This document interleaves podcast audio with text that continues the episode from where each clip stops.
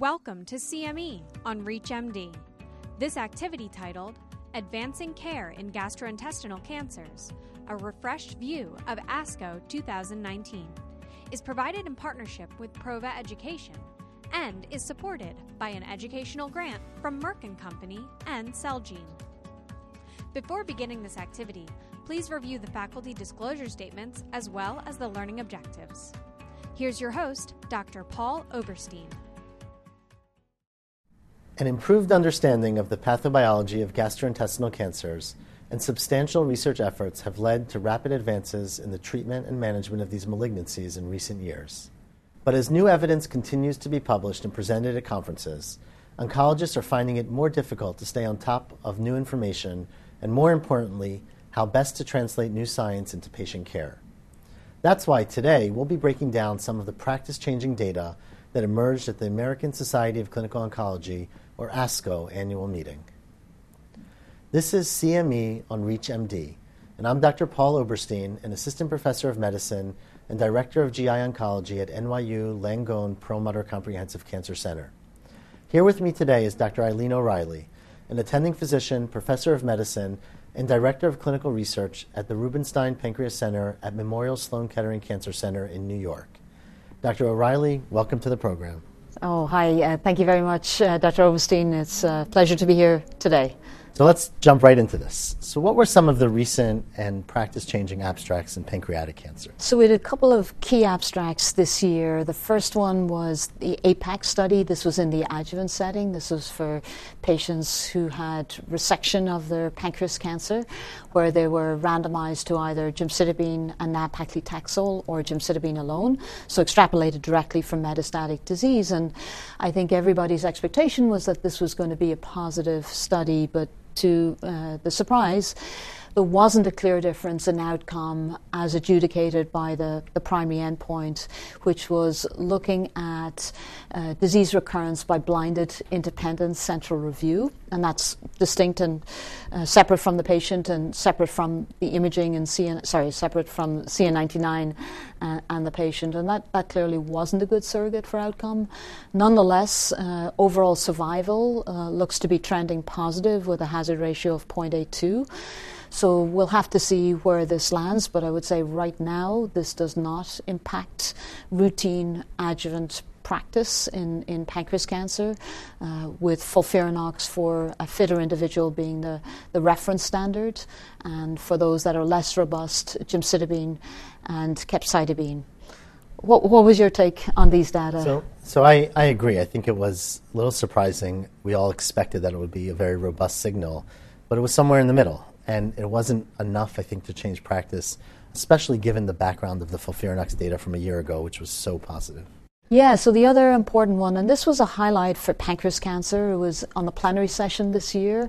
So it was called the POLO study, and it was looking at the use of maintenance olaparib in patients with a germline mutation in BRCA1 or BRCA2 and metastatic pancreas cancer.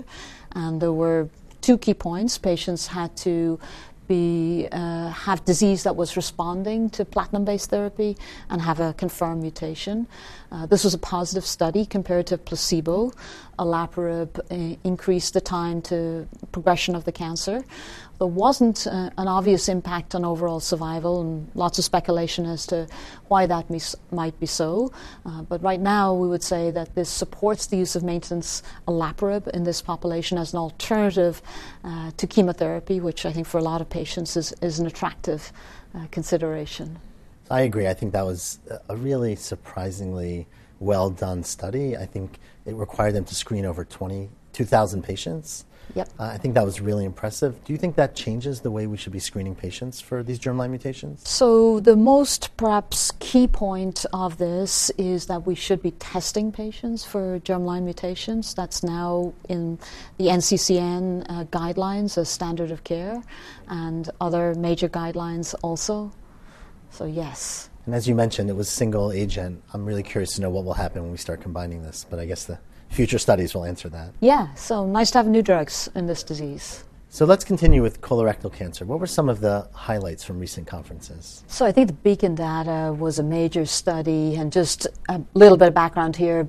BRAF mutated colorectal cancer, poor prognostic subset, don't tend to do so well with chemotherapy. So this was really interesting, looking at a triplet combination of cetuximab, encorafenib, and binimetinib in combination to try and overcome the resistance mechanisms as to why BRAF inhibitors don't work so well in colorectal cancer.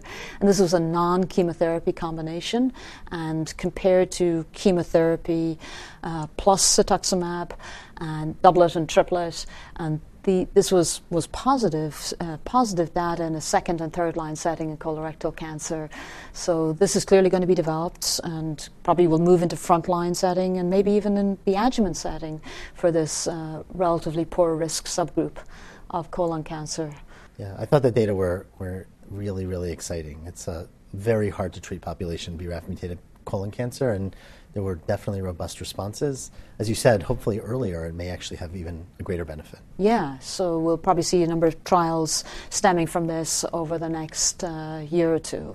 Exciting carrying on, any other abstracts in colon? Yeah, so I think the other one that was of interest and was in a poster session, but it caught a lot of people's attention is can you make microsatellite stable GI malignancies responsive to immune therapy?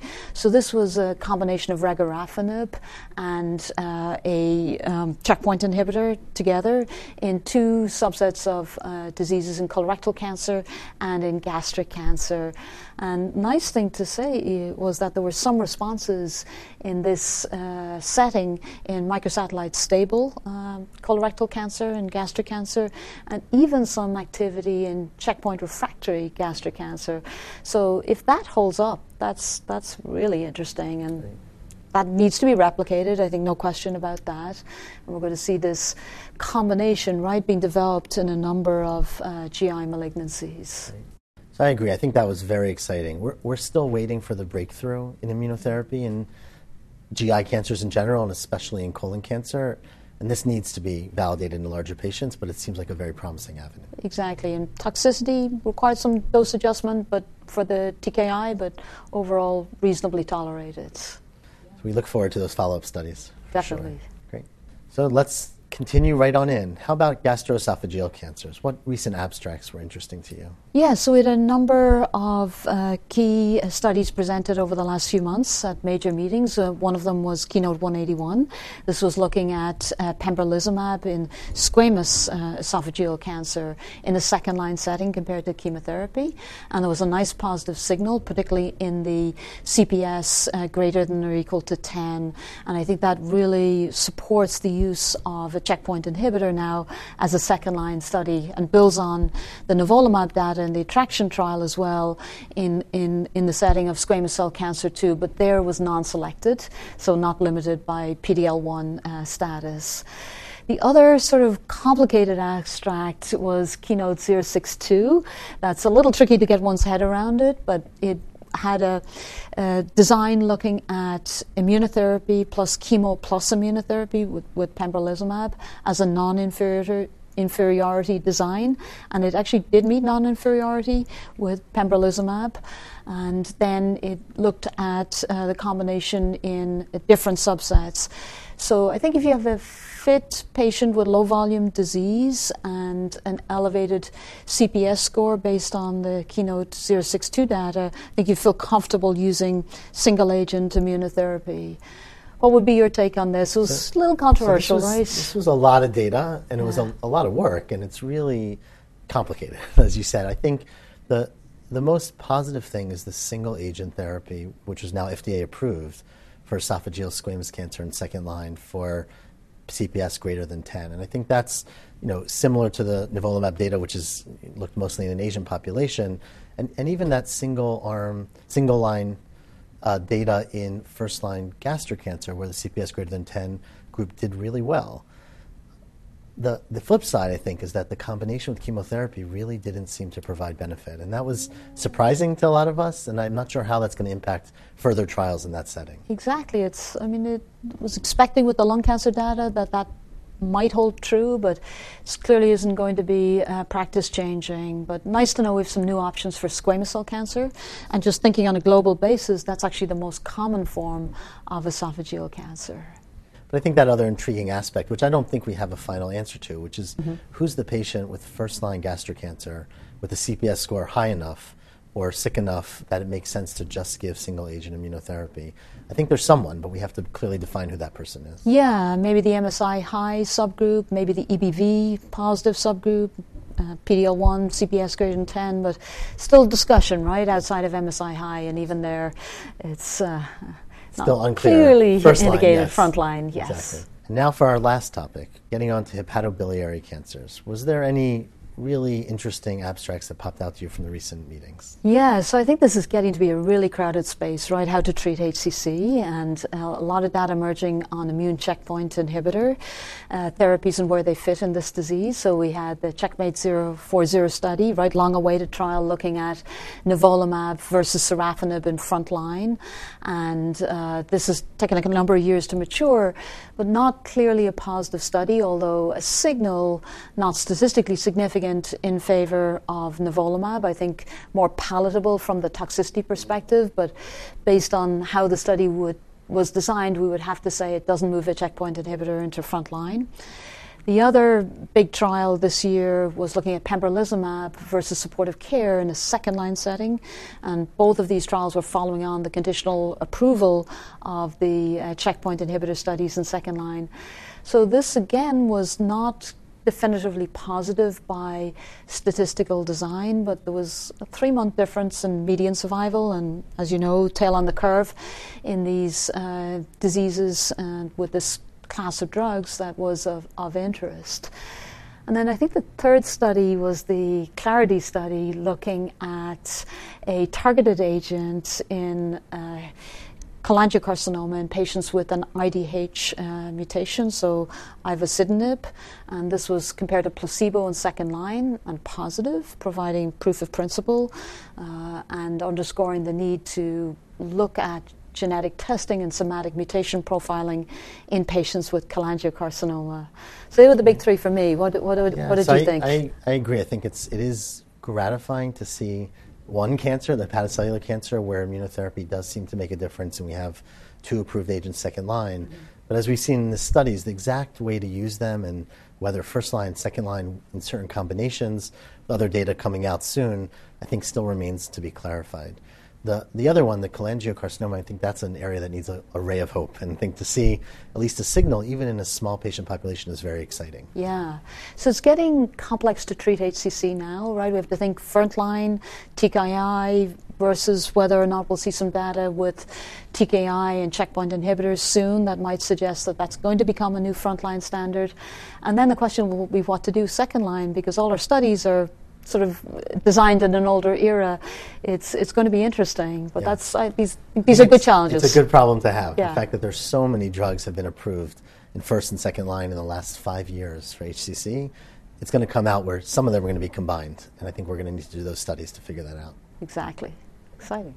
So, Eileen, just to conclude, any final thoughts about recent abstracts from these meetings? Yeah, so in the GI cancer world, I think there's a few key take home messages. For pancreas cancer, we want to think germline testing. For cholangiocarcinoma, we want to think somatic profiling for these patients looking for IDH and FGF uh, fusions and other uh, alterations that are potentially targetable. For BRAF uh, mutated colorectal cancer, uh, to watch the triplet combination that, as that gets developed. And I think the continuing evolution of where immunotherapy fits in GI malignancies, but it's clearly established now for squamous cell esophageal uh, cancer, uh, potentially for uh, some adenocarcinoma patients, front, second, and third line. Uh, so they would be the key points that I would think about. Yourself, anything you'd like to? I think to it's add? I think it's great to see so many studies coming out in GI cancers. They're not all that clear, but I think the continued studies will definitely clarify how we continue to practice. Mm-hmm. Well, with that, I want to thank Dr. Eileen O'Reilly for sharing her valuable insights in our discussion of key data on gastrointestinal cancers coming from ASCO 2019. It was great speaking with you today, Eileen. Oh, thank you so much, Paul. I enjoyed our discussion, and we look forward to the next session in 2020. This activity was provided in partnership with Prova Education. To receive your free CME credit, be sure to complete the post test and evaluation by visiting reachmd.com/prova. This is CME on ReachMD. Be part of the knowledge.